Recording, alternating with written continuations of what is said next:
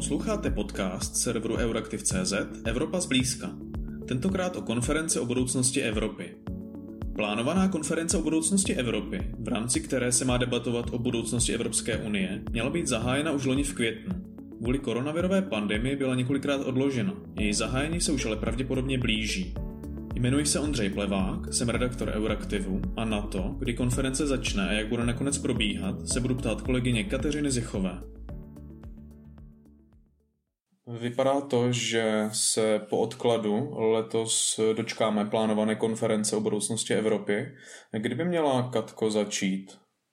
Mm, máš pravdu, ta konference se už opravdu blíží, teda pravděpodobně. Ona měla původně začít loni v květnu.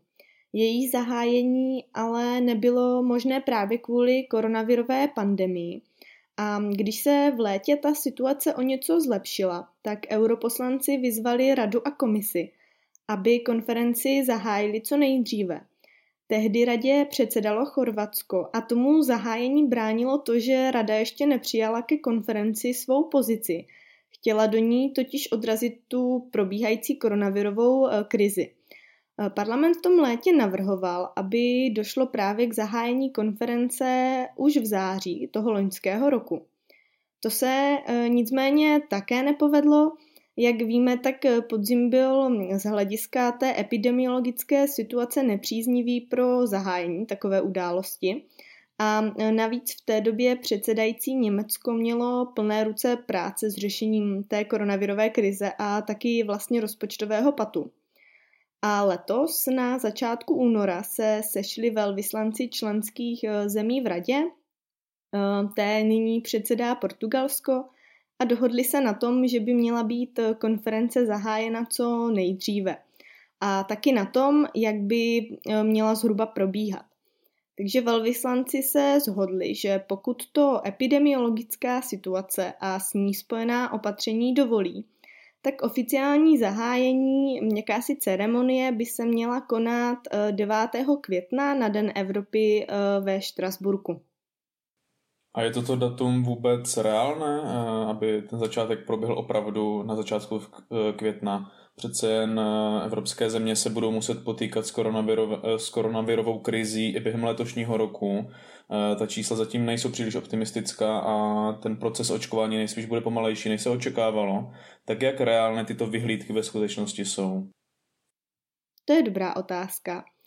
Ona to totiž není jen ta situace ohledně koronaviru, která může do konference opět lidově řečeno hodit vidle.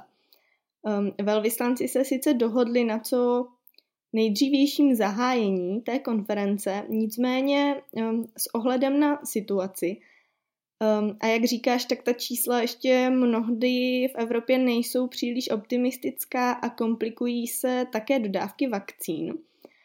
To je tedy jedna věc. Další věc ale je, že nyní se na zahájení konference a její možné podobě zhodli teprve velvyslanci členských zemí v radě. Ale teď ještě musí dojít na další jednání a jednat spolu budou instituce, tedy Evropská komise, Evropský parlament a Rada a ty se spolu musí dohodnout a udělit té konferenci oficiálně takzvaně mandát ve společném prohlášení. Takže ještě se to může, řekněme, nepovést, pokud se tyto instituce nebudou schopny eh, dohodnout.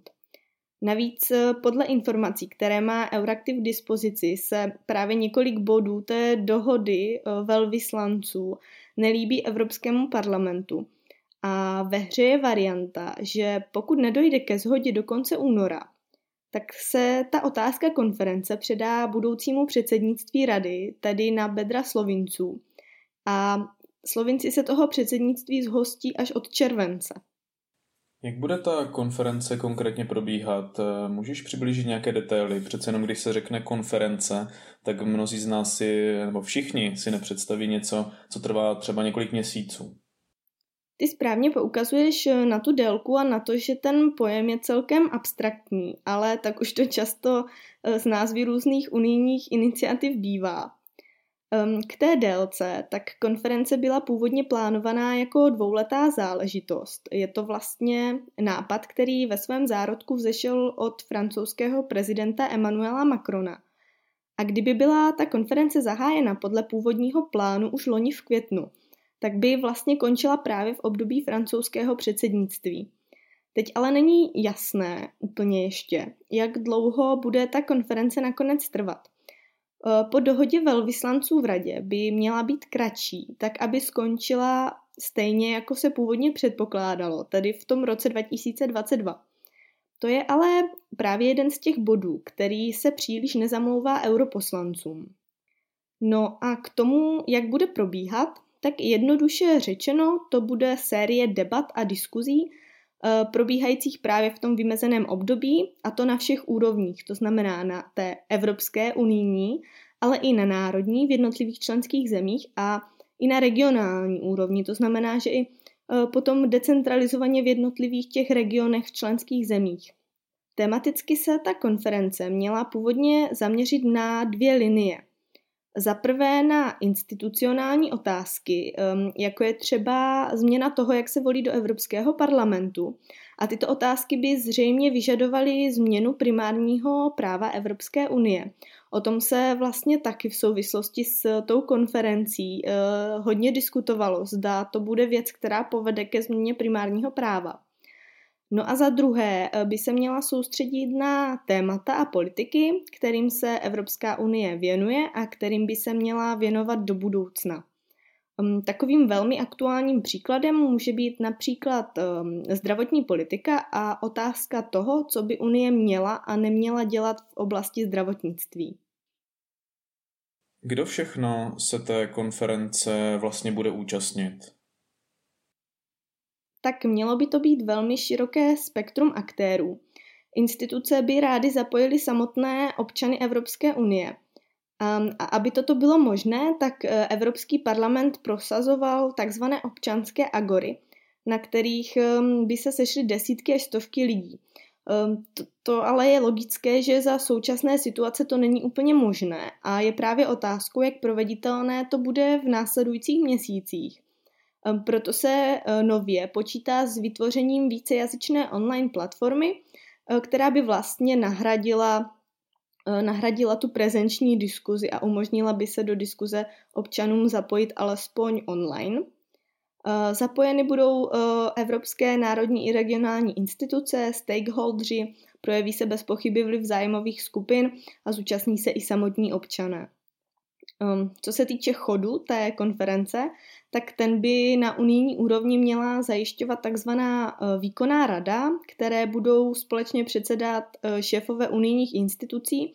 Ono se původně počítalo jenom s jedním předsedou, že by to měla být nějaká relevantní evropská osobnost, instituce se ale na ní nemohly dohodnout, takže nakonec se velvyslanci v únoru dohodli na tom, že to předsednictví bude uh, trojí společné a budou ho společně vykonávat eh, šéfové institucí, to znamená předsedkyně Evropské komise Ursula von der Leyenová, předseda Evropské rady Charles, Charles Michel a předseda Evropského parlamentu David Sassoli. V té výkonné radě má pak mít každá instituce po třech zástupcích a tady se dostáváme k dalšímu bodu, který se eh, nezamlouvá Evropskému parlamentu, protože eh, ten by chtěl, eh, aby v té výkonné radě měl zástupce za každou politickou skupinu, chcete-li frakci. Ehm, slovo dostanou také poradní orgány, jako je výbor regionů nebo Evropský hospodářský a sociální výbor. Jak už jsi zmínila, tak eh, v souvislosti s konferencí se mluvilo o tom, jestli teda povede nebo nepovede ke změně smluv EU, tedy primárního práva, toho celého fungování Evropské unie. Eh, co se tedy očekává? Eh, je potřeba zmínit, že podobné události či procesy už v minulosti existovaly a tenkrát ke změnám fungování EU vedly. Tak jak to bude teď? Mm, tak jak jsem říkala, tak původně se zamýšlelo na, uh, nad dvěma obsahovými liniemi té konference. Uh, vypadá to ale, že od řešení těch institucionálních otázek se pravděpodobně upustí. protože portugalský premiér před europoslanci zdůraznil, že by se konference měla zabývat spíše politikami a tématy relevantními pro občany, nežli těmi institucionálními záležitostmi. A to se promítlo právě i do té zhody velvyslanců v radě, podle které by konference měla vzít za svůj jakýsi policy first přístup a soustředit se právě na ta klíčová témata a oblasti uh, politik.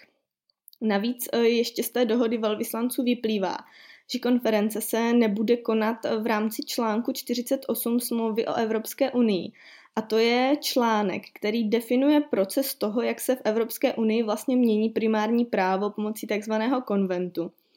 A poslední takovou změnou primárního práva byla například Lisabonská smlouva. Um, to tedy znamená, že cílem této konference není žádná větší reforma, která by vyžadovala změnu primárního práva. Proč ty osobně si myslíš, že eh, ten záměr měnit primární právo eh, vlastně vypadl nakonec? Je to proto, že eh, vlastně lídři členských zemí vlastně chybí tam ta vůle něco měnit, nechtějí prostě se do toho pouštět?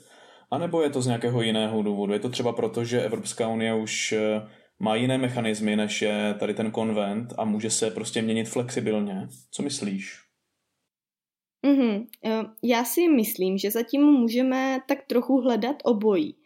Jednak tady dlouhodobě není vůle členských států nebo jakási atmosféra nálada pro reformu a změnu toho primárního práva, které vlastně tvoří zakládající smlouvy Evropské unie a jejich revize. A za druhé, jak správně říkáš, tak eh, Unie má po Lisabonské smlouvě možnost flexibilní reformy prostřednictvím uh, tak, takzvaných pasarel.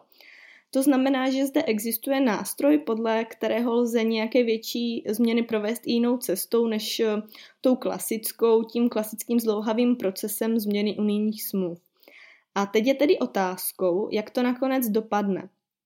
Zkrátka zda se bude konference nakonec zabývat i nějakými, řekněme, reformními otázkami. A v případě, že, že jo, tak eh, vystává otázka, jak se teda vyřeší realizace takových eh, změn. Protože já jsem tady zmiňovala například velmi aktuální otázku zdravotní politiky, pravomocí Evropské unie ve zdravotní politice. Eh, a pokud by měla v této, v této oblasti Evropská unie získat více pravomocí, tak by to pravděpodobně tu změnu smluv vyžadovalo. Na to upozornila analytička uh, Institutu pro evropskou politiku Europeum Zuzana Stuchlíková v jejich podcastu. Takže teď je tedy otázkou, jestli se budou uh, potenciální změny realizovat prostřednictvím těch uh, těch flexibilnějších nástrojů, nebo konference bude nakonec jakýmsi předkrokem k zahájení toho klasického reformního procesu podle toho článku 48. Redakce Euraktiv se s vámi pro tentokrát loučí. Děkujeme, že nás posloucháte.